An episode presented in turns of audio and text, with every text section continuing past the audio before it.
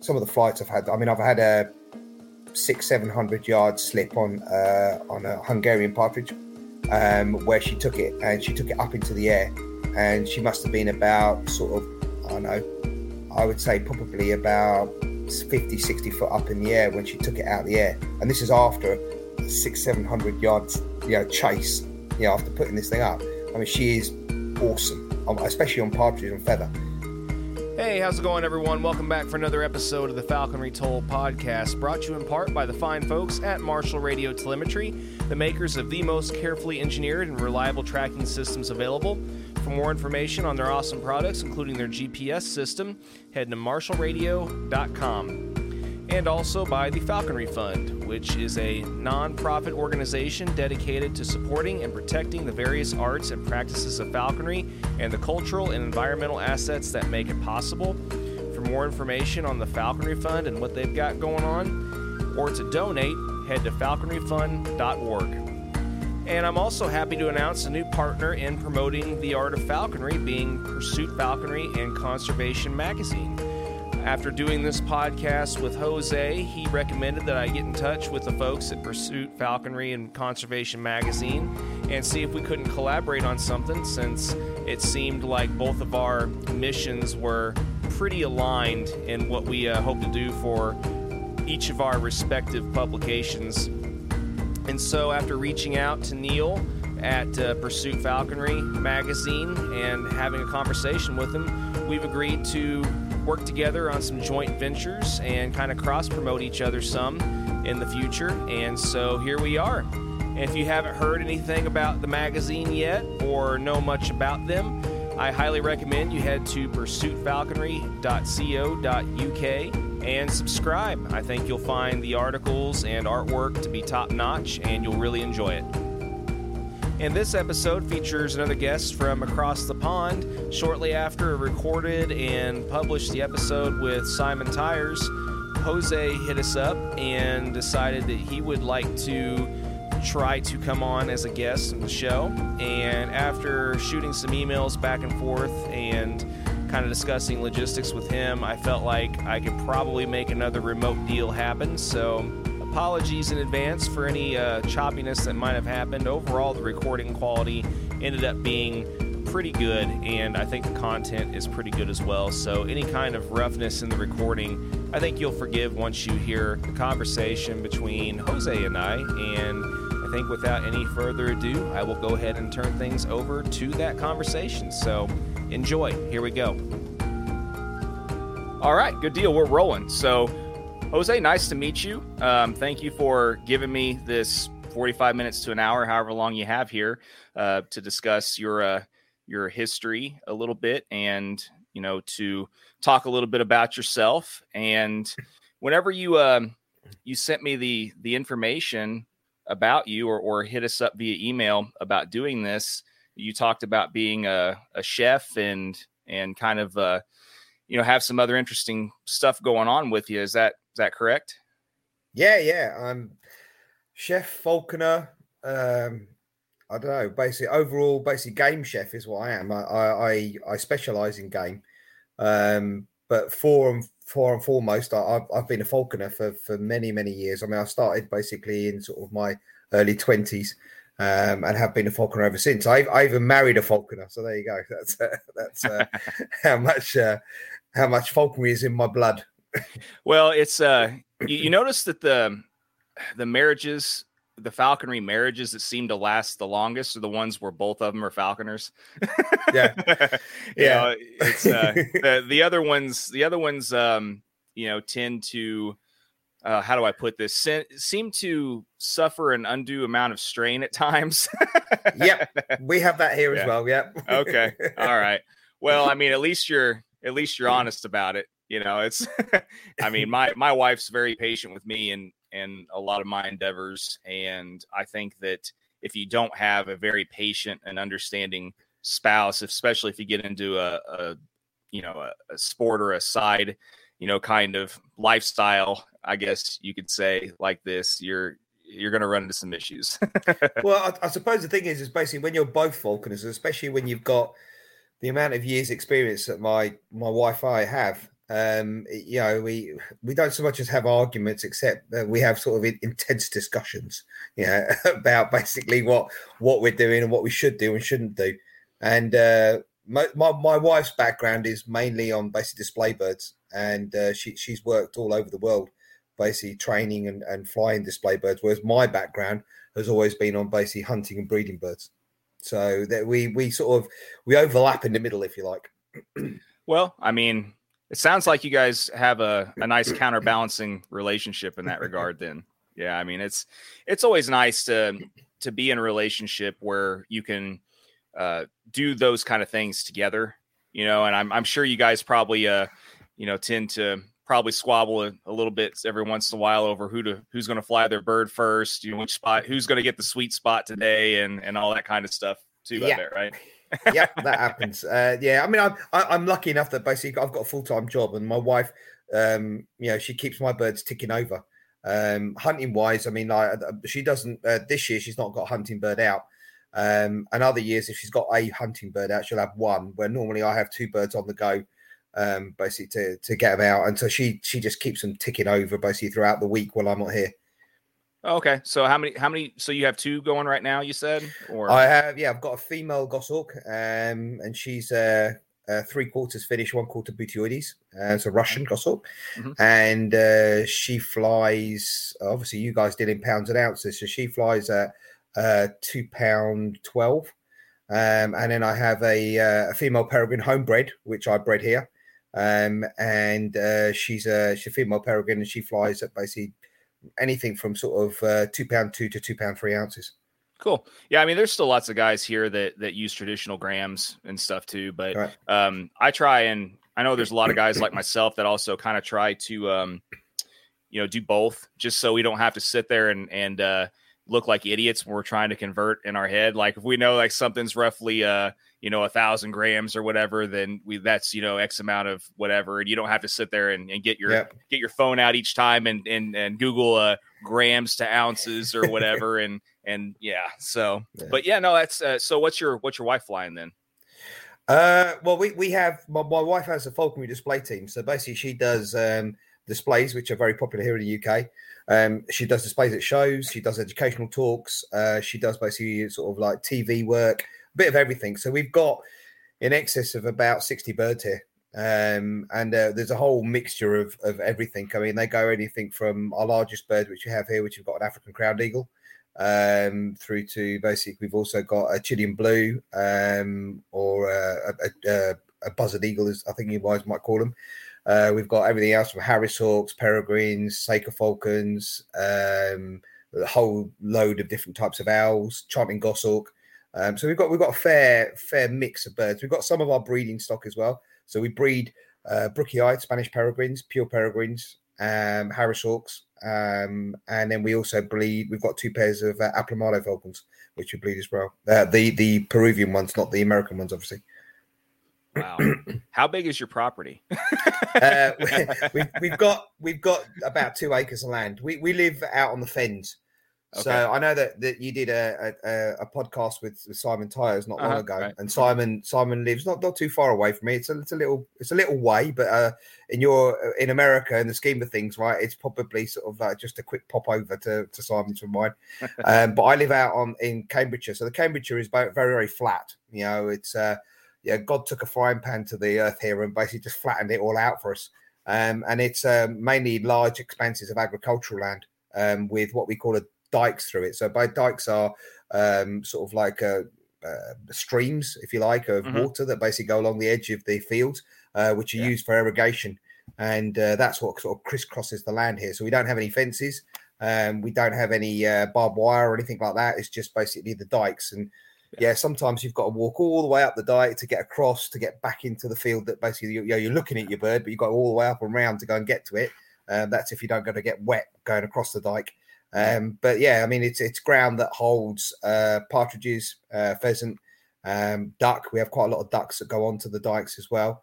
Um, also some snipe um, on the open ground as well, and uh, there's a, there's a mixture of other birds as well. Sometimes we have things like golden plovers that basically go on here as well, which are which are on our quarry list, so we can take those. Wow. Yeah. I mean, it sounds sounds like your scenario is a lot like um like when we try and and uh like ditch ditch hawk uh you know ducks and stuff around here and and uh yeah i mean sometimes it's just annoyingly enough just wide enough where you can't jump across safely and and uh, so yeah then next thing you know you got to have somebody go around and just kind of hang out on the other side so they can hurry up and get to the bird for you. So you can you can take your leisurely 20 minute walk around to the other side and you know while you're while you're coming back over and and oh, yeah, it's just the other guy's kind of babysitting for you and yeah. yeah yeah yeah. And if you want to go across the street here if you want to go across the dikes uh, the dikes normally have about basically three or four foot of uh, sludge at the bottom of them um, mm. which basically you sink into very, very quickly and then can't yeah. get out the other side. yeah, you next thing you know, you got to get somebody to tow you out, winch you out. yeah, yeah, yeah. yeah it's it's happened here a few times too.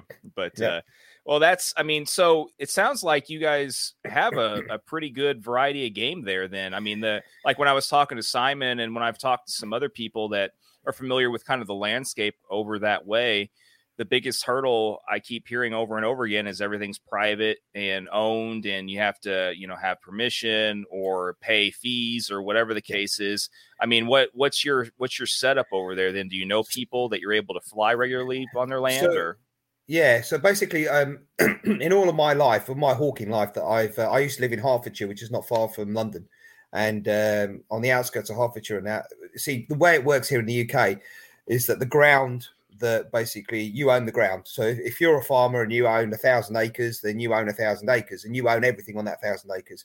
Um, unless you've come to an agreement with somebody and you've paid, yeah, they've paid you for the for the uh, hunting rights to that ground uh, or the shooting rights to that ground. If they paid you for the shooting rights, then you can still allow people to basically fly birds on there because they've only got the shooting rights. But obviously, at, at other times of year or days when they're not shooting, uh, if you've got the hunting rights, then you've got it completely, and that's what you do with it. Um, but most of the farmers where I go are small farms where there's wild birds on the and the actual farms, and the farmers basically like the idea of falconry. They like the idea of the birds. You know, I I I think in all the years that I've been doing falconry, um, you know, I, have never ever been turned away from a farm where I've gone to actively look to see if I can fly my bird. Um, and uh, there, there is quite a lot of wild game where we are. It's it's uh, it's very skittish. Um, you know, the actual when you're flying. Um, there's not loads and loads of wild raptors here like they are in America. Um, we have sort of common buzzards every now and again. We have uh, red kites every now and again. Uh, we do have a pair of resident peregrines that basically live in a little bit further away in Peterborough uh, from where I am. It's about sort of 25, 30 miles away. Um, and every now and again, they will come in and mess up a flight. Um, but uh, but normally, you know, where we are, there's the actual birds are living on very open ground, so there's very little cover for them. So they fly like rockets. Um, you know, I, put down every year where I am here. Since I started living here, um, I love grey partridges. I think you call them Huns, um, mm-hmm. Hungarian partridges. Mm-hmm. Um, and it's it's the it's the typical basically partridge of our of our countryside. You know, we basically the the partridge that should be here as opposed to the red-legged partridge which was introduced. Um, and I, I love them. So I, I have a pen in the back of my paddock, and my paddock sits in the middle of the field. So basically, I've got a very large paddock on the back, and one corner of the paddock, there is a pen there. And uh, what I do is I put down anything but 100, 150 every year, um, which I, I get them as basically seven to eight week old um, birds. And they go into the pen, and I feed them and everything in the pen. And after they've been in there about three or four weeks, we open the pens and we let them out. and I've got feeders basically set out, and they go out and they're wild, they're running around. And, and what happens when we bring the youngsters in, they start to call, and all the wild ones come in as well, and they tend to sort of group up with them. And so, after about sort of uh, three or four weeks of them being open and going in and out, they tend to come back in for food. Uh, I then close the door and leave some of the partridges in and leave some out. Um, and then what happens is that you end up with basically the wild ones sort of sticking around, you know, in the area. Um, and uh, and then basically again, normally after Christmas, I'll open the door again and I'll allow them in and out again. And then basically once we get into sort of after Christmas, I'll close the door and I'll leave some in. So I'll leave about sort of 20 or 30 birds or sometimes even more in. And then what I do with those birds is I overwinter them. So basically I feed them and look after them all throughout the winter. And then at the end of the winter, when we come into the spring season and the partridges are starting to pair up, I then open them and just let them all out um, and that that increases the stock that I have here. And um, the birds will naturally breed um, in the area. So basically, I've got partridges around me. Um, I've got permission from all of the farmers around me that I can fly my birds. Um, and if anything, basically, the farmers are quite happy because we act as a sort of a pest control, if you like, for the birds that are there. So mm-hmm. I can fly pretty much anything that's on these fields. I can shoot these fields if I want to as well, um, because the farmers own the ground. It's not it's not syndicate. It's no syndicate on here. There's no one putting birds down apart from me, um, and they're quite happy for that. I mean, this year one of the the good seasons that we've had this year. This year's been a good year for uh, for wildfowl. There's a lot of wildfowl about, um, sort of ducks and, and that, and there is also a lot of hares this year. Uh, we have a heck of a lot of brown hares this year. Um, you know, we've got uh, pretty much every time I go out for a walk, I put up three or four of them. Um, you know, I've got great flights at them. Uh, wildfowl is great, except for we've just been hit with bird flu again. So um, we've had the first sort of noggins of it. There's been there was uh, there's been two reported cases um, so far and we're all sort of on tender hooks watching it. I don't think there's any falconers actively chasing yeah wildfowl at the moment or chasing basically any of the duck species. Um, just be, just in case, you know, just in case basically we have any problems with it. We've had quite a few guys last year that had some problems with it, uh, where they uh, they not so much that they were out chasing ducks, um, but they what they did is they basically uh, were out in areas where basically there were ducks, and uh, what happened is that the basically the uh, they I think they're they were either the, the guys that because we have guys that basically shoot pigeons here. So we have wood pigeons. Um, now a, a, few of you guys from basically America have been over here. I've got a friend of mine, Brad Mitchell, who who basically used to fly out there in America, and I've been over to his place. And he, when he came over, he was amazed by our wood pigeons, which are stocky, big pigeons. I mean, uh, your doves that you have out there. Well, imagine something that's basically sort of three times the size of those. I mean, they're quite big and uh, we have a lot of pigeons, and we we're allowed to shoot pigeons all year round. That's not something that we actively hawk. Um, we tend to call it check um, because when we're trying to fly in a game hawk, if you've got one of these things that flies underneath it, the bird it takes the bird off, and it will take it for miles. Um, so we we try to sort of keep them off of that. Now those wood pigeons, um, some of the guys here, what they'll do is they'll shoot use steel shot and they'll shoot them, and then they sell them to falconers, and falconers are using them as food. And what happened is a few of the guys, basically, where the guys have been out shooting, they shot a couple of ducks and mixed the ducks in with the pigeons, fed the pigeons, and the ducks carried the virus. And then that spread it onto the pigeons. And then the actual falcons that were in the pens, uh, when they were feeding them, then basically got bird flu. And those guys, because they actively fed that product to the duck, to the birds, um, they had their uh, their whole uh, sort of like their whole projects um, you know, killed. Uh, they had to come in. DEFRA came in and basically said, "That's it. They've all got to go." And because they had done it themselves, um, there was no uh, no compensation to them. If it was a, a, case that the birds had not been fed that, and there was uh, a bird flu had come in from something flying over the top, or a duck landing on you know dead on top of the aviary, and they got bird flu, then they they're liable for compensation from the government. But uh, because they've not that, and these have been guys that have had you know pairs of gyrfalcons and peregrines and all that sort of stuff that have had them lost. Um, here at home, obviously, with the amount of birds that we've got on my wife's business, um, as soon as we start hearing things about bird flu around here, that's it. I'm I'm not allowed to fly anymore. Um, and last year, my my goshawk had sort of like probably about three months out flying, and that was it. Then I had to stop just because of the, the risk. They can't take the risk here with the amount of birds that we have. Yeah, I'm, I'm sure. I mean, I, that would be devastating if you guys lost, you know, yeah. 60, 60 birds to, to yeah. a virus. I mean, yeah, I understand. I mean, you can't, if it's part of your livelihood, especially, I can yeah. totally understand being, uh, you know, erring on the, on the side of caution with that. And man, I mean, I, I hate, I hate, uh, hearing stories like that. It just, it, it just wrenches my gut. I mean, I've, um, you know, and, and ducks also, you know, I mean, for as many people that actively hunt ducks and then feed, you know, the duck to their bird afterward, and so it makes me. I I wonder why there's not more instances of this sometimes. I think it's fortunate that there's not more because it's not just viruses that ducks especially can carry, but you know, they um they also harbor uh, specific strains of bacteria that can also be very fatal uh, to to birds and stuff as well. I mean, I, I actually lost a prairie falcon a couple years ago to that. Um, really? Yeah, yeah. I uh, I fed her some duck, and it was um, uh, ended up having I forgot what the actual strain was, but within oh geez, I think it was five days or so afterwards, which was kind of weird in and of itself because normally you know, whenever they get that particular strain, it usually can kill them within a day or so. You know, that fast sometimes if it's wow. not if it's not caught.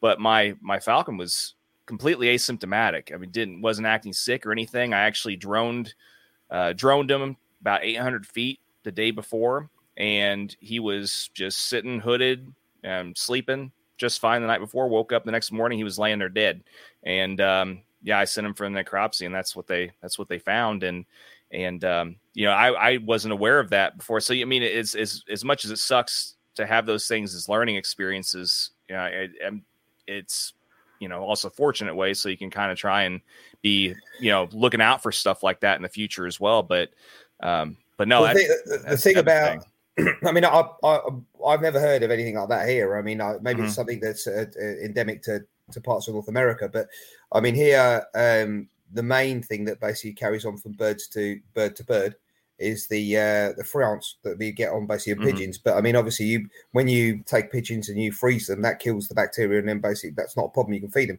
The thing about this, the bird flu, is that the bird flu basically, even if you freeze them, it doesn't matter. Yeah, it sort of just lies dormant, and when you feed mm-hmm. it to the birds, they get it. Um, yeah. And the the, ne- the last biggest thing that basically sort of killed lots of people's birds here was basically what they call peregrine virus. Um, and peregrine virus basically killed uh, three of my peregrines. Um, I had um, uh, two eyass females, which I was flying, and uh, I had a, um, a twice intermewed female, which basically she was up flying, great, doing phenomenally well. Took her up to Scotland, flying her in Scotland. And uh, the first day, she knocked down a grouse into basically covers. The first time I'd ever flown a grouse. Um, and on the lowlands down here, she was basically bouncing things off the ground. So she tried to do exactly the same thing in Scotland. And of course, first grouse, she bounced straight into the heather. Um, and so I was thinking, well, you know, I'm up here for a week. She, she'll learn, you know. And uh, the second day when we took her out, she just wasn't flying as well. So that night when I was feeding her, she she threw up all her food and uh, then after that, that was it. You know, she started to go downhill. We we came back down to to uh, uh, to England uh, from Scotland and basically took her straight to the vets. And basically, the vets checked her out. They had her on drips, had her on everything. But all she did, she basically just lost weight continuously, lost, lost, lost weight, and throwing up food. And there's nothing we could have done to save her. And then pretty much a week after she started with all symptoms, her sister started with all the system symptoms, and her sister was a was a brown bird still, and then lost both of them uh, which was a massive blow, you know, because obviously you've been training birds for that long and flying them. These were two great falcons. Um, and, and that was it. And then I didn't hear anything about bird uh, peregrine virus then for another couple of years. And then I had a, a little tiercel brookie again. You know, he was basically into his first molt, blue feathers, took him out. Um, brookies here basically they they molt very quickly. So the brookies are normally molted by sort of here by the end of July, beginning of uh, August. They're they're done. You know, and this bird had come out sort of towards the end of August, and uh, again it, it, started to show symptoms, and uh, again rushed it to the vet and dead. There's nothing you do about it. Dead. That, that's the last time we had something that was was that sort of fatal, if you like, um, or that I've experienced it anyway down here. And I lost three very very good falcons to it. Yeah. Yeah, that sucks. Well, and and the other frustrating part too is is with some of these bacterial strains and viruses, your your bird doesn't even have to eat the you know the the prey item or anything they, they can just come in contact with it touch it and can still get really sick and die from it and it makes it just makes it that much more frustrating especially whenever they're asymptomatic and aren't showing any signs of you know really you know any major signs of um, you know being sick or anything that you can't even do anything about it they're just, they're just dead the next morning yeah well that, that, that's a, that's yeah. that's what i mean what you're describing there with your your falcon is, is mm-hmm. pretty much what happened with peregrine virus i mean you know within yep within a few days. The, the only reason my first female falcon lasted so long was because she was as fit as a fiddle, you know, and she was like strong, big, you know, strong, muscular bird flying at a good heavy weight. And that's why she lasted basically sort of about five days before she died. But I mean, her sister died within two days. And the, the little tiercel, again, that two days, boom, dead. Yeah. Jeez. Yeah. Well, yeah. Well, I mean, I guess, um, you know, now that we've, we've spent, you know, probably about 15 minutes talking about different ways our birds can die. I guess I, I, guess this will be a good this will be a good time to transition to um you know just uh talk a little bit more about what what got you into all this. What uh, everybody's got a story. Everybody's got a, yeah. a, particular thing that that sparked their interest in falconry. So well, talk I mean, about that. We well, I, have always been my, my parentage uh, is basically both Spanish. Both my parents are Spanish, and uh, from the age of basically eleven, um, up until I was put sort of about I don't know 17, 18, um, I uh, my my mother decided that you know I should go to Spain and spend some time. Well, sorry, my father decided I should spend some time with his part of the family. His part of the family come from northern Spain, Galicia, which is basically above Portugal, and um, I sort of was sent off with my brother to go and spend the summer out there. And that, that place there was up in the middle of the mountains. I mean, it's uh, it's a beautiful place uh, right up in the mountains, um, sort of uh, loads of woodlands, loads of uh, uh deciduous and coniferous basically trees. So basically, you've got you know, alpines and then you've got real thick old oak trees, you know, in these forests. And it's one of the only places in Spain that they still have basically bears and wolves. Um, and I spent, I used to spend all of my summers up there, um, out in the in the woodland. Uh, my uncles and uh, my cousins are up there had a great sort of knowledge about the countryside. So I, I gained a great knowledge about the countryside. And although they, they, didn't shoot or hunt or anything like that, I just got grew a, a real sort of appeal for the outdoors.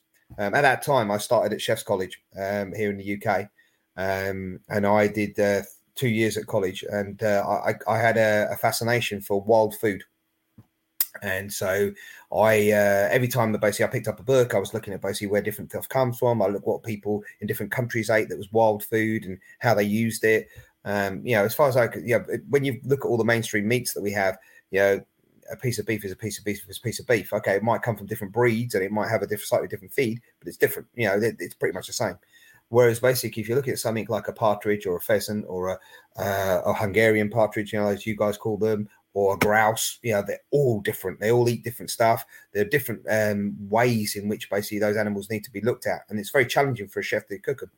So I grew an appreciation there. And then from the age of about 17, 18 till I was about 21, 22, my mother decided that I should go to her part of the family. Her part of the family was down in the south of Spain, um, and that's in Andalusia. Um, and I, my uncle's there, completely different kettle of fish. They fished and they shot. And so I went out with them a lot. Um, and again, I gained an appreciation of basically harvesting products basically to, to the table. Roll on, going to college. Um, and when I went to college, um, I basically did my two years at college um, and loved it and came out of it, did phenomenally well.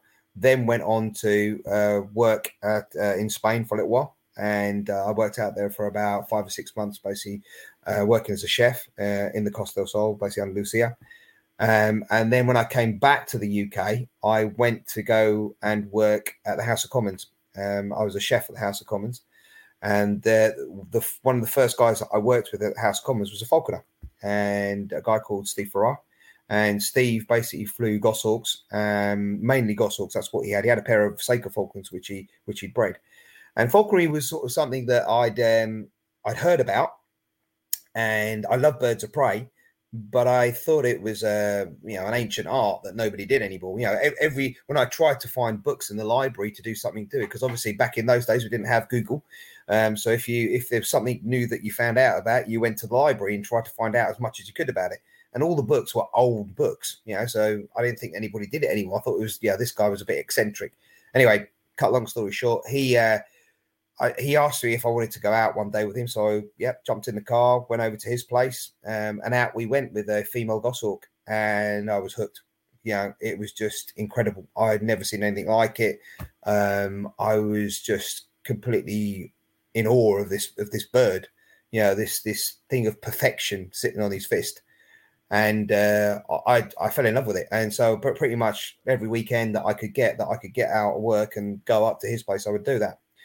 Um, this guy at the time, um, he had a, uh, a female goshawk, a, che- a, Czechoslovakian female goshawk, a very small one, um, which flew about one pound fifteen ounces that he had out on loan.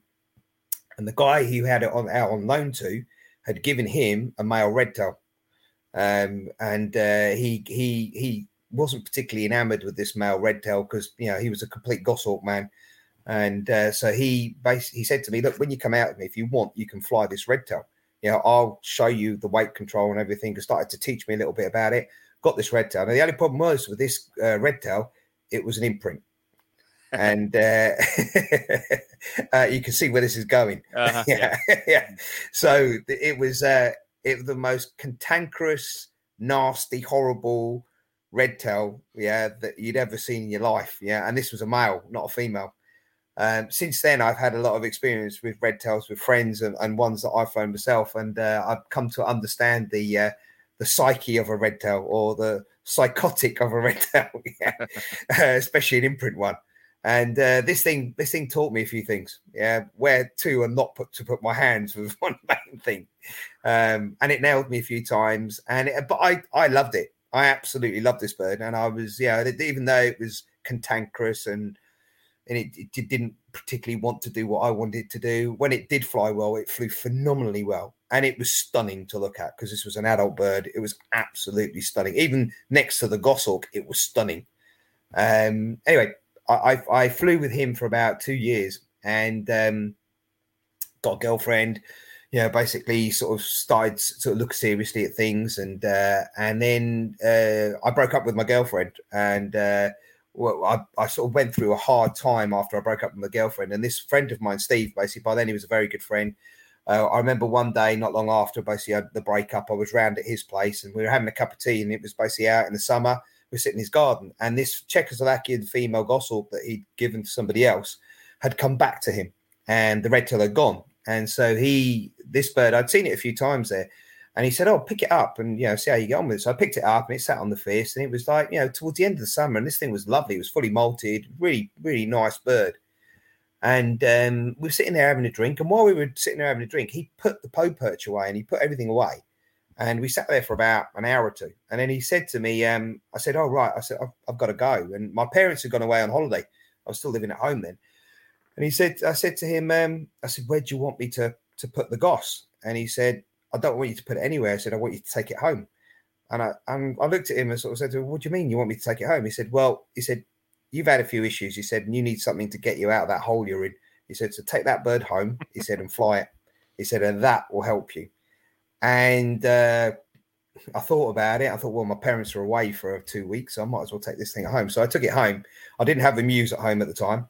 Um, but my dad's car was in the garage, so basically that got chucked out onto the road, and basically I put the bird in the garage. and uh, so for two weeks, my dad's pride and joy spent two weeks sitting out on the road while, while uh, where, where, we lived, and uh, I had this bird in the garage, and uh, I I train. I mean, you know, I started doing all the training process. Obviously, this bird had been flown before, but you know, through Steve's tuition, I started doing some bits and pieces of it and training and that sort of stuff. And yeah, got it going. It was it was a great little bird. It was really good. I mean, you know, it's a parent reared goshawk.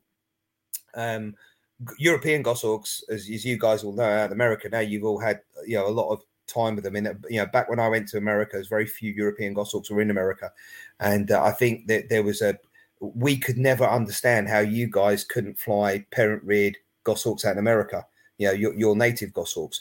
Whereas we fly parent reared birds here, yeah, we could think it can't be that difficult. And we'd go out to America and the guys would go, no, no, it's impossible. You can't do it. You, know, you have to imprint them because otherwise, basically, they're just impossible to fly.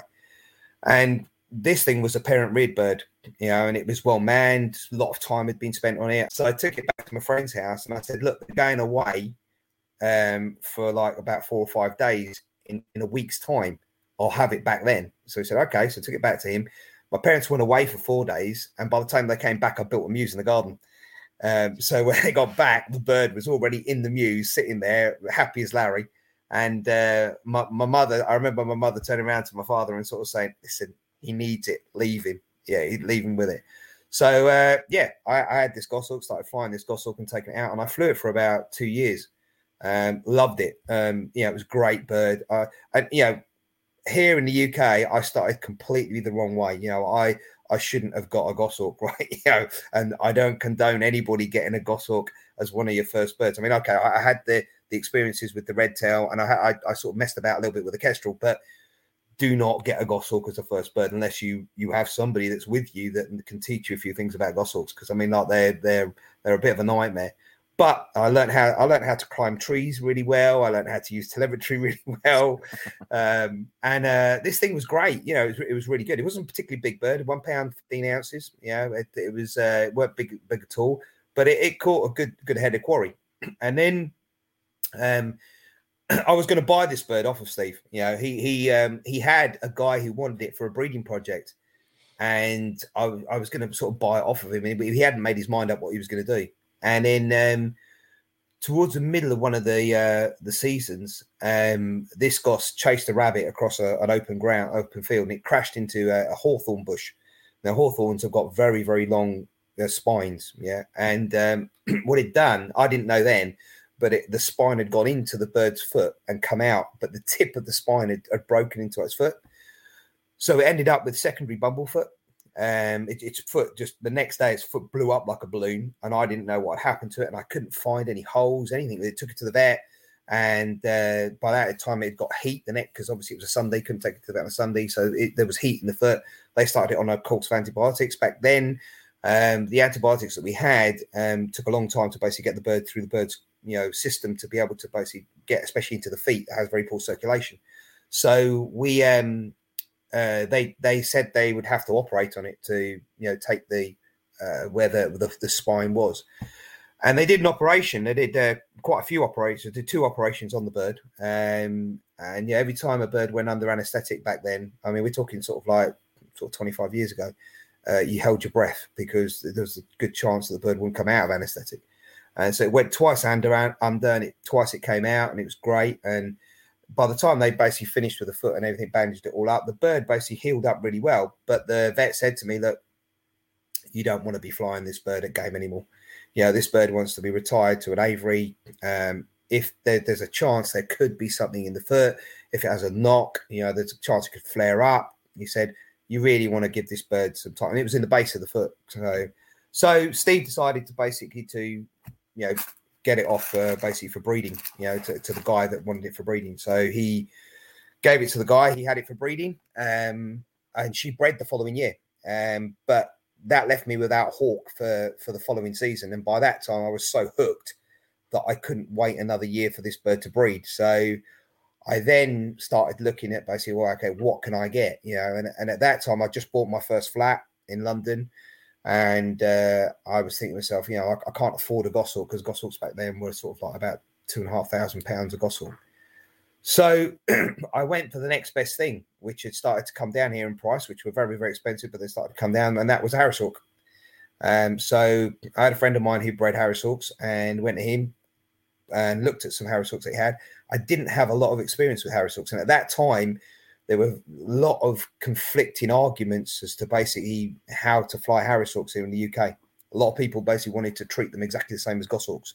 Um, and you know, basically take them, cut them down, fly them. You know, that was it. That was the thing. You know, get them at sort of 11, 12 weeks. Yeah, well, now we know you don't do that with the Harris Hawk. You, you know, Harris Hawks, you, you here now, the ones that I breed and sell.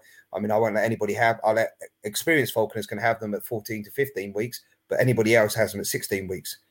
Um, and so, yeah, we learned this over the years with them. So I, I had this bird at basically 15 weeks. Went and bought it. Uh, I think I paid 900 pounds for it uh, at the time. Uh, Harris now at about 350 pounds. Um, so that's just how much basically Harris have come down. Um, and I got Ellie. Ellie was basically she was I would say my first proper self-owned hunting bird that I properly owned, and uh, I flew that bird for near on 12 years. Um, she was awesome. Uh, in the 12 years that I had her, uh, she took over 750 head of game. You know, she took everything from she was a two pound bird. She took everything from the largest hare she caught was eight and a half pounds, and she caught a grey lag goose that weighed ten and a half pounds. She taught rabbits. She caught partridges off a off, off a stoop, basically waiting on above you and then stooping down as the partridges lifting, taking them. She caught seagulls. She got you know incredible bird, and I learned a lot about flying Harris Hawks from her. Um, I learned a lot over the coming years of basically flying Harris Hawks. Um, at that time, there was a big divide between Goshawk flyers and Harris Hawk flyers. Well, I was in the position where I'd already flown Goshawks, and I put a lot of the knowledge of flying a Goshawk into flying a Harris Hawk without the cutting him to the bone sort of syndrome. You know, understanding about the bird and, and trying to think a little bit more about the bird in the wild and what it would do in the wild, how it hunted, you know, right down to the points of basically when a bird should be picked up and why you pick it up at that age. You know, the fact the bird needs to gain its own independence away from the family and then it also needs to understand that basically you're not a you're not a food provider the same as the parent that you're basically a, a partner in its hunting so over those years, I, I, I learned a lot about flying Harris So um, I, I then I joined a club called the British Hawking Association, and the British Hawking Association was basically then back then the third largest club in the UK. And uh, the BHA, we we had a region in Hertfordshire. I became the regional officer in Hertfordshire uh, with a friend of mine, a guy called Paul Harris. We ran it together. We had about 85 members in our in our region in Hertfordshire, and the other regions was dotted around the UK. Um, and we had affiliated clubs in other countries like Spain. Um, and then we, um, you know, from from that, um, not long afterwards, I became a chairman of the BHA. I was chairman for five years. Uh, the BHA basically still while flying Ellie and and uh, and at the same time, I also went out to Spain and I, I met one of your fellow countrymen, Tom Cade. Um, I, I, was out there in Spain when Tom Cade was receiving a prize from the uh, the Spanish Falconry Association, yeah, for his work uh, to falconry. And Tom had gone out there to do a talk on um, uh, on Falcons and uh, the Peregrine Fund. And uh, I met him and his wife. Um, I went out there with another sort of well-known breeder here in the UK, a guy called Derek Stotton. And Derek was out there to basically do a, a talk on um, uh, breeding goshawks uh, in captivity. And I went out there because the guys in Spain, I, I speak Spanish, I'm, I'm, fluent in Spanish. And I, by that time, I'd, I had a lot of contact with Spanish falconers. And the guys up there came over to the UK, saw me fly my Harris Hawk, and Harris Hawks was a new thing to Spain and they were doing what they were making all the mistakes that we'd made, and you know, cutting them to the bone. He had these screaming imprint things that basically were uh, thinking, "Oh my god!" And the guy sort of said to me, "Will you come over and do a talk on on flying and hunting Harris Hawks? You know what you've done with them." So I went out there, and um, much to my embarrassment, when I met Tom Cade, you know, and Tom, I was in awe of this guy. You know, I'd, I'd heard a lot about him, about the Peregrine Fund. I, I was a member of NAFA for many many years, and I'd read about him yeah, and I, and I, was absolutely in awe of meeting this guy. Such a lovely gentleman, um, him and his wife. And I, I remember the first night sitting there um, where we were at dinner, and I said, and the next night was my talk, and I said to Tom, I said, I'm really embarrassed. I said to be basically doing a talk on Harris Hawks with you there. you know, I said like talk about teaching somebody to suck eggs. You know, it's like, you know, it's uh, I, I, I don't, I really, you know, and he said, and he's turned around, and he said to me, Jose, he said, I know nothing about Harris Hawks. He said, you know, I've, I've spent my life with Falcons. I know absolutely nothing about Harris Hawks. And so the next day we, we went to this talk and it was a, a massive auditorium of people and a lot of people had come to listen because there were very, very few people flying Harris Hawks and lots of people flying Goshawks. And all the Goshawk guys were sitting at the back, sort of whispering to each other, saying, hey, you know, laughing at these crows that everybody was flying, right? They weren't any good. And so then I started, um, back then they have obviously the slideshow, and there was slides, they were showing slides, and uh, I had pictures of this bird, miraculous bird that I had, and other birds that I had in my club, taking a whole myriad of different types of game, explaining to them about at what age they should take them, about training techniques, about you know how they should basically bring their birds on, um, about using make hawks, what we call a make hawk. I don't know if you have that. Do you have that in America? Uh, so you, mean, you talk about an established bird? Uh, yeah. Bird so when you have an ad- yeah, yeah, mm-hmm. an adult female flying with with young males and, and females, they teach each other to hunt, and basically, that obviously the, the adult female will tend to basically respect the younger birds coming on her kills without fighting, you know, or arguing together. Also about socializing birds, you know, socialize. I mean, we have a thing here when we breed our Harris Hawks, and we have an aviary which is separate, a large aviary. And Charlotte, um, my wife, her um, display birds that she flies, she has a team of uh, I think it's five, five or six, I think now, um, and she'll have like two or three of them in the in the aviary, letting them molt, giving them some time off while the others are working, and she'll swap them over at different times of the year. So there's always two or three birds in the aviary. and then what we've done over the years is what we do is we when we breed our Harris Hawks, they're in seclusion aviaries. And then once they're around about sort of 12 to 13 weeks old, we take them from the seclusion aviary and we put them into the other seclusion aviary with the adult birds that they don't know. So what happens is they become socialized and also they become independent because those adult birds aren't going to feed them. They've got to go and get their own food. and we find that it makes for really great, well socialized birds that accept other birds, you know, and that sort of stuff. So yeah, all this sort of stuff I was explaining, and uh, after the uh, you know all the goshawk guys are basically whispering to each other when they're seeing the pictures, these great big hares that they're catching, and you know the other birds that all these are catching, and sort of like you know, and um, at the end of it, um, Tom came over to me, and he he was very generous with the fact that basically saying that he learned a lot that night about Harris Hawks things that he didn't know. How much of that was tongue in cheek, and that I will never know. But such a lovely, lovely, lovely man, you know, while, while I spent her time out there. So yeah, and then when I came back, um, I spent quite a few years up in Scotland with uh, with Ellie, um, flying rabbits. Um, and in Scotland, it was incredible because there was a lot of rabbits in Scotland in the area where we used to go to. And uh, there was two of us used to go out there, and I, I was so mad at that time and young and uh, unattached that um, I would do something like, you know, on on Friday afternoon, I finish work, we jump in the car, drive overnight straight up to Scotland, which is probably about 11 and a half hours from here, and then get to Scotland, fly all day Saturday, Sunday night, Saturday night, we'd probably go out shooting um, and we'd basically go have something to eat all day Sunday and then drive all the way back to London, yeah, ready for work on, on Monday morning. Yeah, we do mad things like that. And uh, up in Scotland, it was incredible the amount of flights that we have. I mean, I, I think I, I, in one day I took eleven rabbits. I think one day with with Ellie, you know, she was just an awesome bird. And then one day uh, up in Scotland, she we were up the side of a hill, and uh, she came off my fist chasing a rabbit down the hill, and she hit the rabbit and rolled over about four or five times. When I got to her, she was a bit puffed. The rabbit was dead, but she was a bit puffed. And as she got up, she was a bit sort of woozy. So I picked her up and I sort of gave her a little bit of time off and I said to the guys, I'm going to leave her for a while in the car. And I said, we'll, we'll come back to her and basically make sure she's all right. Anyway, went back to the car. She was fine, got her out, gave her a couple of flights. Yeah. And she seemed to be okay. So we went out and she carried on. She just basically seemed to be fine. Anyway, the next following day, it rained for the next full day. So we didn't get to fly at all. And she sort of sat there and she was with the other hawks. You know, Harris hawks, when they sit there and it's cold where they sort of sit, they look ill. You know, they put that head down. And, and so I didn't think too much of it. Anyway, we came all the way back to, to to the UK uh, to, to England, and um, she uh, she was in the back of the car, and we came back on a Saturday night, and uh, when I reached my friend's house, was I was going to stay at his house, we we both decided we have a double box in the back of my car, so we opened the boxes, and both birds were sitting there, one foot up, and we said we'll leave them in there for tonight. And tomorrow we were going to go hawking, so we basically we were all ready to go hawking, so we just leave them in the car. Next morning, got up, went down, uh, had breakfast, went in the car to basically go hawking, opened the boxes, and she was dead on the floor. And uh, she'd uh, ruptured one of her air sacs, and um, uh, she had an internal bleed. And because she sat there for two days, we didn't see any signs of anything, yeah, because she just sat there. Yeah, if we'd flown her, we would have seen there was something wrong, um, but we we didn't. She ate well, nothing nothing wrong with her.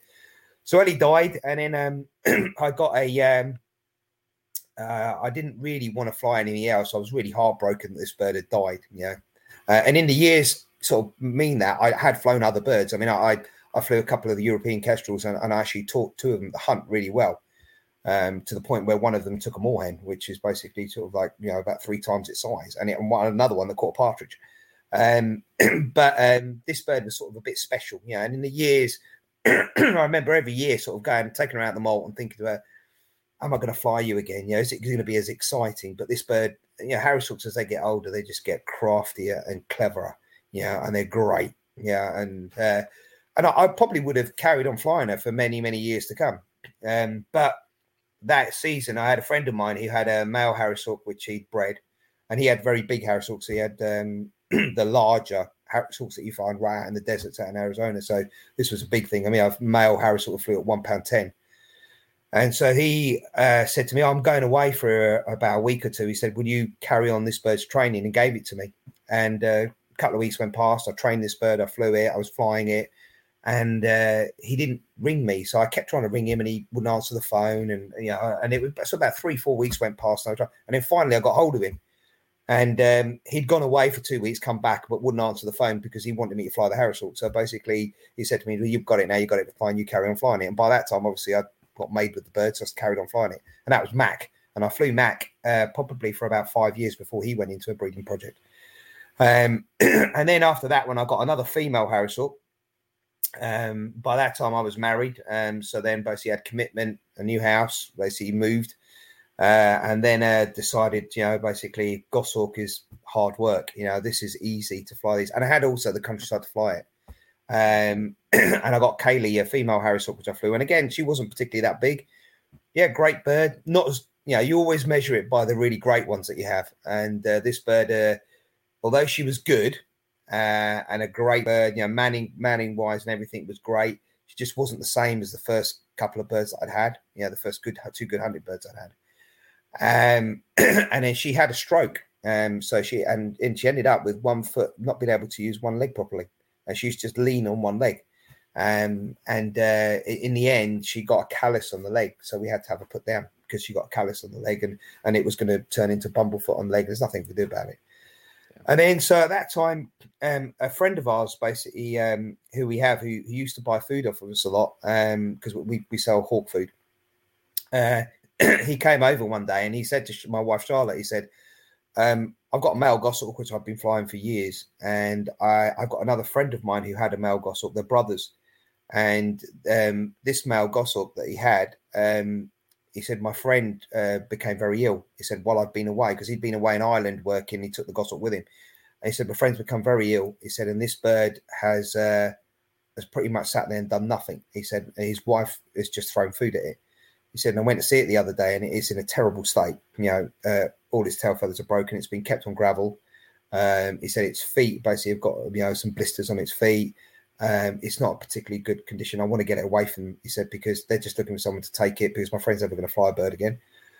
So he, Charlotte said, okay, well, we'll have a look at it. He said, well, know your husband's flown goshawks before. He said, so basically it'd be great for him. Sorry. So he brought this bird over. And the problem is, is when you when you've got lots of birds here um, in the UK, we're quite scrutinised by you know by the authorities. So basically, when you've got lots of birds, and um, if you bring a bird in that's not in particularly great condition, it's a great thing for people to point the finger at you to say that you did it. You know, so he brought this bird over, and I kid you not, this bird didn't have a tail. You know, its tail was smashed to pieces. Its its feet, it had calluses in its feet where it basically been baiting on the gravel. Its talons were were rounded, and you know, it was in a real sorry state. but I felt really sorry for it. Yeah, it wasn't a particularly big male Harris uh, Goshawk, I should say.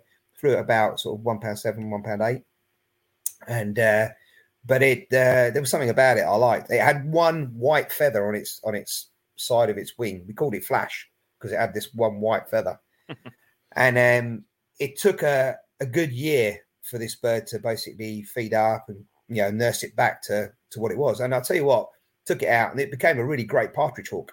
Flew brilliantly, absolutely brilliant. But by that time, this bird was about sort of six or seven years old. I mean, it had the you know, bright orange eyes. You know, they're really you know, as they get older, they're really orange.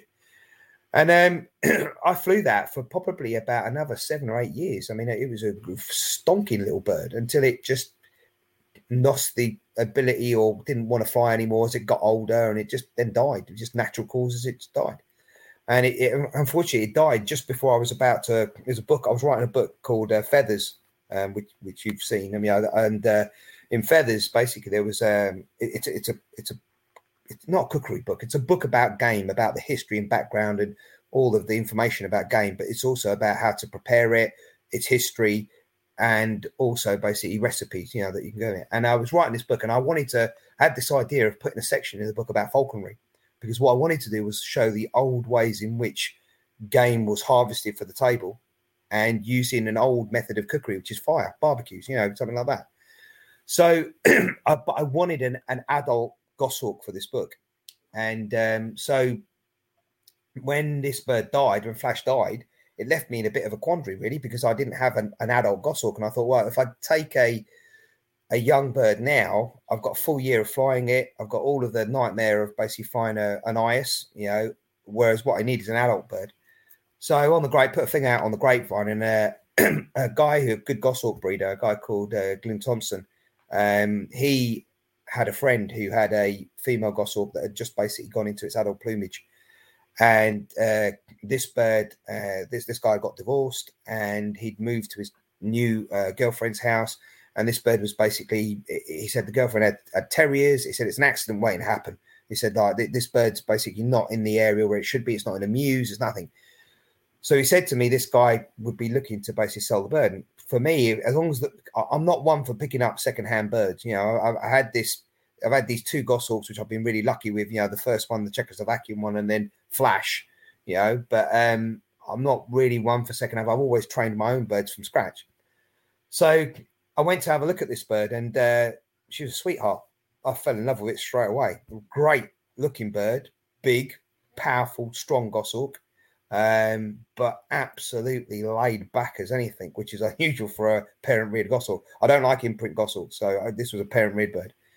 So um, I went and got her, um, and uh, I bought her, and she she appears in the book. Um, she's in quite a few of the pictures of the book, um, and she her name's Sophia, and uh, Sophia is awesome. I mean, she is like I mean, some of the flights I've had. I mean, I've had a six seven hundred yard slip on uh, on a Hungarian partridge, um, where she took it and she took it up into the air, and she must have been about sort of I don't know, I would say probably about 50, 60 foot up in the air when she took it out of the air. And this is after a six, 700 yards, you know, chase, you know, after putting this thing up. I mean, she is awesome, um, especially on partridge and feather. Uh, she was flying quite a bit on hare in her first year, but I mean, she tends to turn up her nose on hares now. She she much much much prefers basically feathered game.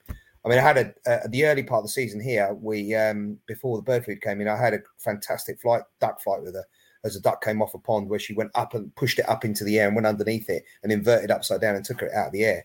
I mean, she she's awesome for that sort of thing, and she's great, and she flies well in real open countryside, which is unusual for a goshawk. Goshawks fly better in woodland. Um, they're more adapted in woodland, but um, yeah, she's she's she's good as gold now. So she appears in the book. Um, she's one of the birds that's in the book, and then one of my peregrines is in the book as well. Um, and that, that's pretty much where we've got to, to today. Um, uh, apart from basically the, the female goshawk that I'm flying at the moment, a uh, female Harris uh, peregrine, sorry, I'm flying at the moment. And that female in itself, I mean, anybody, if, if you look at my Instagram account, there's a, a, little bit about a female peregrine that's in there, and it's the female peregrine is called Wonky. And uh, she's called Wonky because she's the first peregrine that we ever bred here at home. And when she came out of the egg, um, we hatched them in the incubator and we put them back to the parents. And when she came out, she was, uh, we kept looking at this bird and thought there's something wrong with this bird. and we, we, we kept looking and. We couldn't work out what was wrong with it. Anyway, it turned out it had a, it's got a twisted beak. So, so she's a bit like a crossbill. Um, and it's the top mandible that's twisted to one side. Um, so that's why we named her Wonky because she's got a wonky beak. Um, and this bird, this bird is um, uh, in the aviary with her brother. She, she, when we bred her, um, she had uh, three other siblings, and they all turned out to be females. So there was basically uh, four females from one clutch. And um, when she was in there with parents, she's fully parent reared. Um, when we took her out, I took them all out. There were uh, they were all quite large peregrines, and there were out of the uh, the ones that were in there, there were two of them that were sort of round about the two pound five mark. Yeah, so quite large, and there was one that was about two pound three.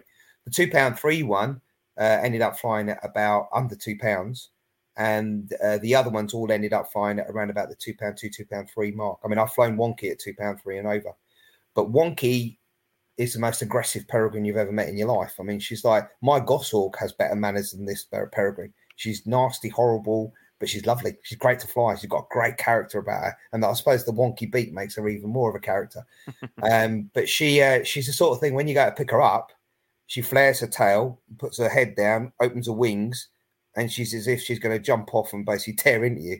Uh, and she'll jump up onto the onto the glove, and then she's she's it's as if she's got Velcro on her feet, right, to get her off the glove. And she's not low in weight, she's not high in weight, she does it anyway. You know, she's like that. Um, and she's very aggressive. And the only thing we can think of is in the aviary, this bird, um, when the food was being put in, because she took a little bit longer to eat because of her beak, um, her, her sisters would basically eat their food and then they'd mob her for her food. So she's become very, very possessive of food. Yeah, and and um, any food. Like if you had a puppy with, you know, you have, you've got lots of puppies and you, are feeding them, and they all get a little bit sort of like shirty with each other about food.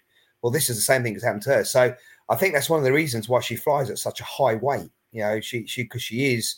You know, it doesn't matter what weight you fly her at. I mean, she's just like so aggressive, and when she hits stuff, it's uh, you know, it's, it's like a, a baseball bat hitting a, a, ball. You know, it's just incredible how hard she hits things um, and also her turn of speed. I mean, uh, she now she's into her second year. Uh, she's flying phenomenally well, um, but she. I have I've flown her up on the drone, and we've had her up to eight, nine hundred foot on the drone. She flies phenomenally, puts some fantastic stoops in. I've had stoops of 135 mile an hour out of her, you know, taking partridges. Um, and I'm not, I, I'm not a height chaser, right? Especially here in our countryside. You know, where you guys out are out in America, you're so lucky that you've got such open ground you know that that height you know if you put something up it's got to fly miles to get to cover here we've got smaller fields So if you've got loads and loads of height, especially where I am, I mean, even with Simon is, he's got bigger fields than I am, yeah, and his his, his birds are, you know, they fly at phenomenal heights. I mean, he won't he won't he won't flush until they've done 800 foot. But for me, 800 foot, by the time the bird would take then come down here, it's gone. So I mean, for me, I'm I'm I'm happy with pitches of sort of four or 500 foot. More than happy with that, yeah. Than, than what I what I want to do in falconry. And uh, there, there was a time when I used to do this, and, and Andrew Ellis, the, the uh, wildlife artist, right? Um, we've sat here at my house many, many a time with a bottle of wine, right? And we've talked about this, and both of us don't chase height anymore. We used to, not anymore and we're happy with what the birds do. And, and Wonky at the moment is uh, she's going through this period of uh, I've taken her off the drone, um, uh, yeah, the the the safety blanket that is the drone, yeah, to get her to get height when I'm flushing stuff underneath her. Because what I do is I put the drone up, and even if I put the drone up two fields away, then she'll gain height, no problem. She won't go to the drone; she just uses it as sort of like a measuring stick. And uh, she'll go up and she'll give me that five, six hundred foot, and then I'll flush wild game underneath her, and she put a phenomenal stooping. But if the drone don't go up, I'm getting sort of like 150 to 200 foot out of her. And at the moment, we're uh, we're doing a lot of wide flushing to basically that she can't catch to teach her that she needs to go higher. Yeah, but, but so that she uh, she'll basically hopefully get that in her thick head at the moment. She's not quite got that, but but this bird is so powerful that even from 150 foot, she'll come screaming across the sky at 91 miles an hour and knock the hell out of whatever you put up. You know, it doesn't matter how wild it is, doesn't matter where you're putting it up out. She just seems to have this tact to do it, you know, because she's so aggressive. She's just such an aggressive peregrine. So yeah, so that's uh, that's where we are at the moment with with those sorts of birds. And like I said, we we still have a, an array of birds here that my wife you know flies for demo, which I, I also fly for her. You know, so uh, we we yeah, we've got we've got peregrines and eagles and everything else that we basically fly and keep sort of ticking over. So yeah, yeah, you've got a lot of lot of ex- different wealth of experiences there. That's uh, that's a lot. I mean, that's I mean for I mean, and, and that sounds like it was within a um, you know, relatively short amount of time too. Like not well, not too far spread out anyway. Well, I I, I started flying when I started flying the first Goshawk I had. I was probably in my very early twenties, so basically about I don't know nineteen twenty. Yeah, when I basically that was the first sort of thing. okay. And now I'm fifty two. So basically, oh. that's uh, so basically in that in that period of time we've. Uh, yeah, I've had to calm down my falconry life. Yeah, uh, uh obviously, once you get once you get married and uh, have kids and, and, have responsibilities, you have yeah. to calm down your falconry life. But yeah. I'm lucky enough that I have a wife that will keep my birds ticking over. She flies the goshawk during the week. Yeah, she'll fly it sort of two or three times during the week, and she'll fly the peregrine. She'll put the peregrine up for me, you know, and take it out. Try to get a slip for it. You know, and if, she, if even if it doesn't get a slip, she'll basically just put it up and then call it into the lure for a stoop, you know, whatever. Um, so uh, you know, I'm, I'm, lucky with that. Otherwise, I, I, wouldn't be able to fly the birds I'm flying now. Yeah, and where we live, the only reason, one of the reasons again, I went back to Goshawk is because where we live, you can't fly Harris Hawk. It's just too open. You know, Harris Hawk just hasn't got the speed for the, the, the birds that live out here. When they get up, I mean, they get up like rockets. And there's a thing we call here fen pheasants, and fen pheasants live out on the fens of, of Cambridgeshire, which is where we live. And fen pheasants tend to be slightly smaller but what they do is a, a, you know, pheasant in woodland will tend to go vertical, you know, as it's getting out. Whereas fen pheasants here, they don't. They go horizontal as they're coming out. They don't. They don't look to lift. They just look to go, you know. And so they're, they're so much faster that with a Harris you just can cut them. Now, I'm no way belittling Harris Hawks. I mean, I find lots of them, love them to bits. Yeah, and in the right in the right woodland, the right areas, yeah, you can get some phenomenal flights out of Harris Hawks, and you'll get a lot more kills than you, than you will with a with a Goshawk, and without the problems. yeah, so I mean, it sounds like it was a little bit more spread out then. yeah, no, that's um, that's a lot of a lot of cool experiences though. It sounds like it sounds like you've got to meet some cool people during the time you've done that also, yeah. and and uh, so real quick, I mean, this is um, this would probably be a good time to go ahead and and end kind of talking some about you know the the chef aspect and what inspired you to do the um uh you know, kind of like what you're talking about earlier with, uh, you know, doing, um, you know, making these, uh, like recipes and, and yep. these different things, you know, kind of how, how it was, uh, how these birds were prepared, you know, a long time ago and, and all that kind of, so about how old were you whenever you, you started pursuing that then? I mean, were you, had you so, already been a chef for a while or? yeah, I mean, I, I've been a chef. so basically, what I did, I worked at the House of Commons for about 13 years. I became a sous chef at the House of Commons. And then from the House of Commons, I also worked at the, for any of you guys that know places here in London or England, uh, the Intercontinental Park Lane in basically in London. Um, I also worked at um, the Ritz, the Savoy, um, and I also worked at Mosimann's, which is a quite a well-known sort of chef here in London. I worked at his place, and then from there, I, I went to work at where I work now, which is basically the it's the premier catering college in the UK. Uh, it's Westminster Kingsway College. I mean, a lot of people out in America, uh, the Culinary Institute of America, and all those sorts of places, they know our, our, our place. We're sort of like the equivalent of what you have out there of the the great culinary you know colleges that you all universities that you have out there. So Westminster is the it's one of the oldest. Uh, it's where I was a student. So I've come full circle from being a student there all the way around now to being a lecturer there. And uh, so I, I, when I started working at the college, um, I game was a fascination because obviously, you know, I was hunting, catching this stuff, and I wanted to cook it. You know, being Spanish, I, that's the whole thing of cooking. Yeah, the bird would have take its bit, and then I would bring the whole thing home and want to cook it. And so the, over the years, I by accident, I gained a very thorough knowledge of game and its preparation that a lot of chefs didn't have. And a lot of chefs here were basically stuck very traditionally in basically the way that they cook. Now, I've got to, I've got to say that here in the UK, it's very different to America. So here in the UK, uh, game is sold. You can buy it, and you can go into a restaurant and you can eat wild game. So wild venison, wild rabbits, hares, partridge, pheasant, whatever you like. It's wild. Yeah, it's all wild. It's not farmed at all. It's wild. So that's the difference between us and America. I think in America it's illegal to basically sell game. You can process it for your own consumption, but you can't sell it. Uh, I think most of the states are. There's some states that you can. But um, so this appreciation of it. Um, when I went to the college, I, I, started doing a few training things for for the college students at the college. Uh, we're a college that's very forward thinking. We do a lot of stuff that other people don't do, and uh, we wanted to progress that. And I met a food photographer, a guy called Steve Lee and his son was going to come to be a chef at our college, and I taught his son. Um, and Steve basically is a very famous food photographer here in the UK. Worked with a lot of very famous chefs here in the UK. Uh, he was actually the photographer for uh, Alaska Seafoods um, for many many years. Yeah, and uh, a lot of you guys, if you've seen any pictures to do with Alaska Seafood out there, a lot of that would have been Steve's work.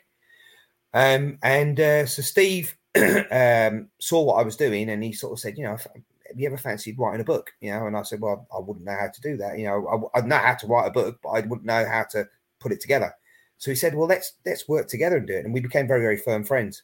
And so that basically started the first book that we wrote, which was Venison the Game Larder.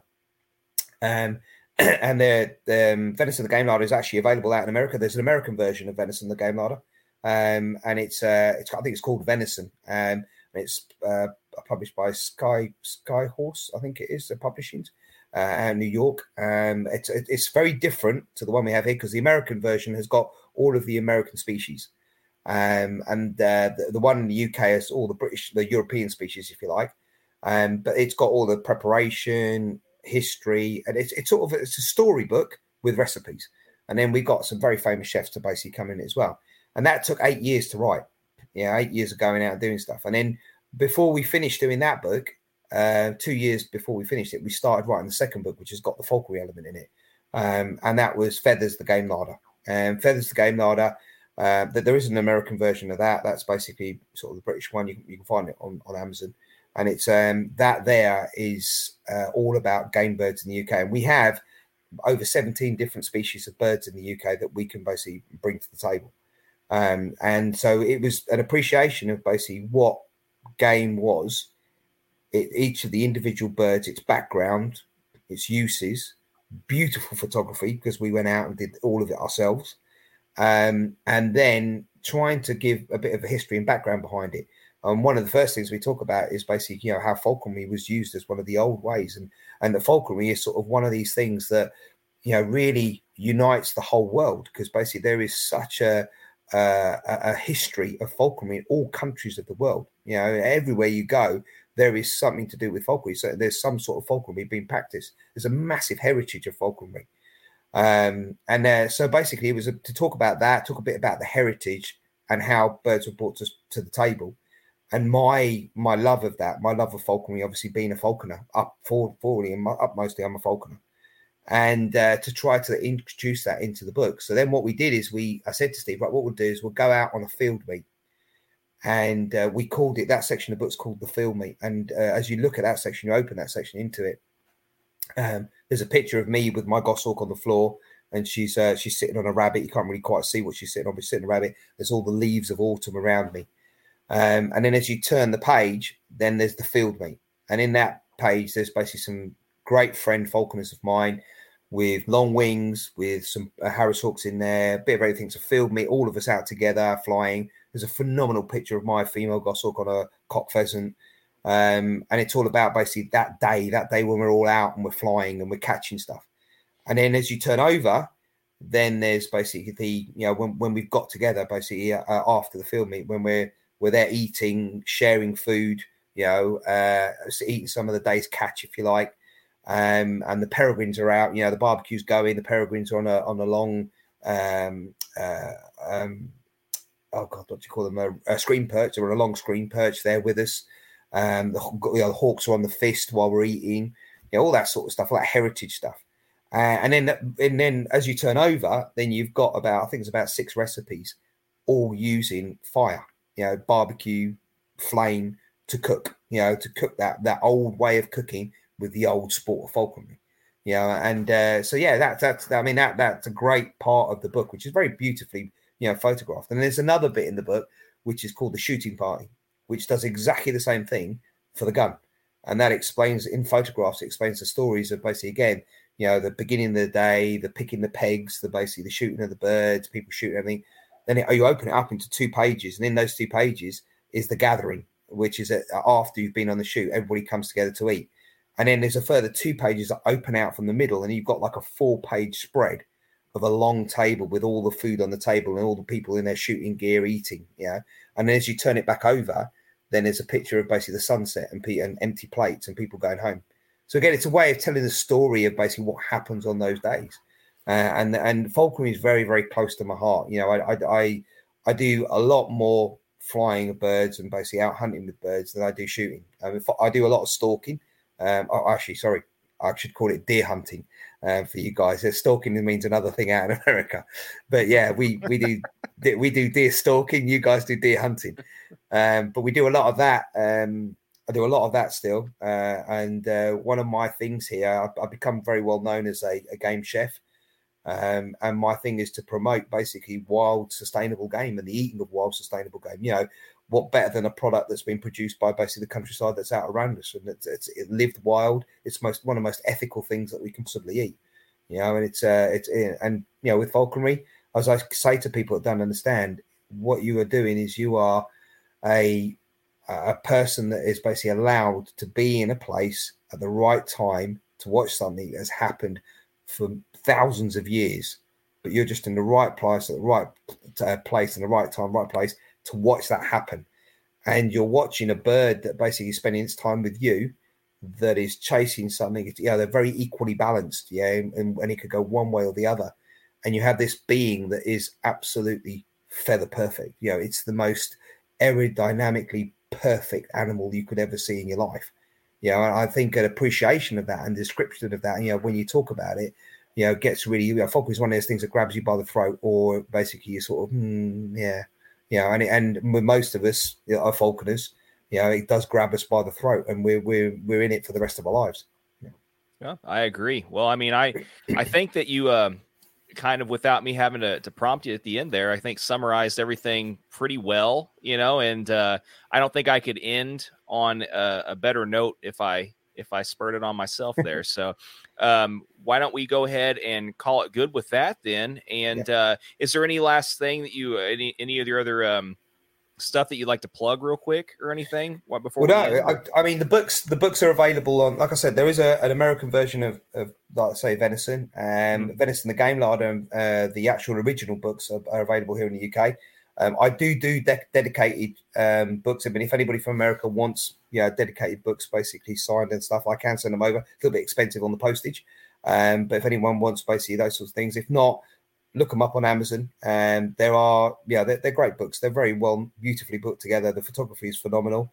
For those guys who basically have falconry, there's a big element of falconry in the uh, um, in the in the feathers one, and we're we're, we're just about to, to finish the trilogy. We're about to basically start. Well, we've just started the last one, which is called Fur, and that will have a big falconry element as well because fur uh, for us is wild boar, rabbit, and hare. Um, and there will be a small um, venison element in there as well. But a lot of the hare and the rabbit that we're going to be doing on there is going to be with falconry. There's going to be eagle falconry in there on hares, um, and also on basically on uh, rabbit with goshawks and harris hawks and all that sort of stuff. So we're going to do quite a bit of that. But we've got uh, just over two years of basically to do that for that to finish.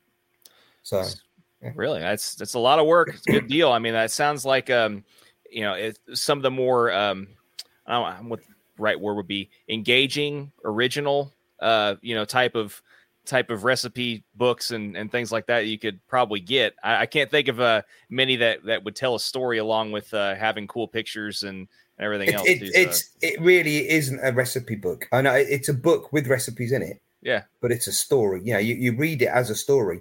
Yeah. And uh, and for, there, there are guys you know that have bought the book out in America and they've all loved it. Um, and because they read it, I'll say to people, "Do this is not a recipe book. Do not just put it on the shelf, forget about it, and look at it when you need a recipe. Mm. Read it, and it will tell you a story about every animal, and then basically tell you through all the preparation to even right to the summing up at the end. Yeah, where it explains everything about the loss of habitat if we didn't have these birds. Yeah, so that's the way to read it.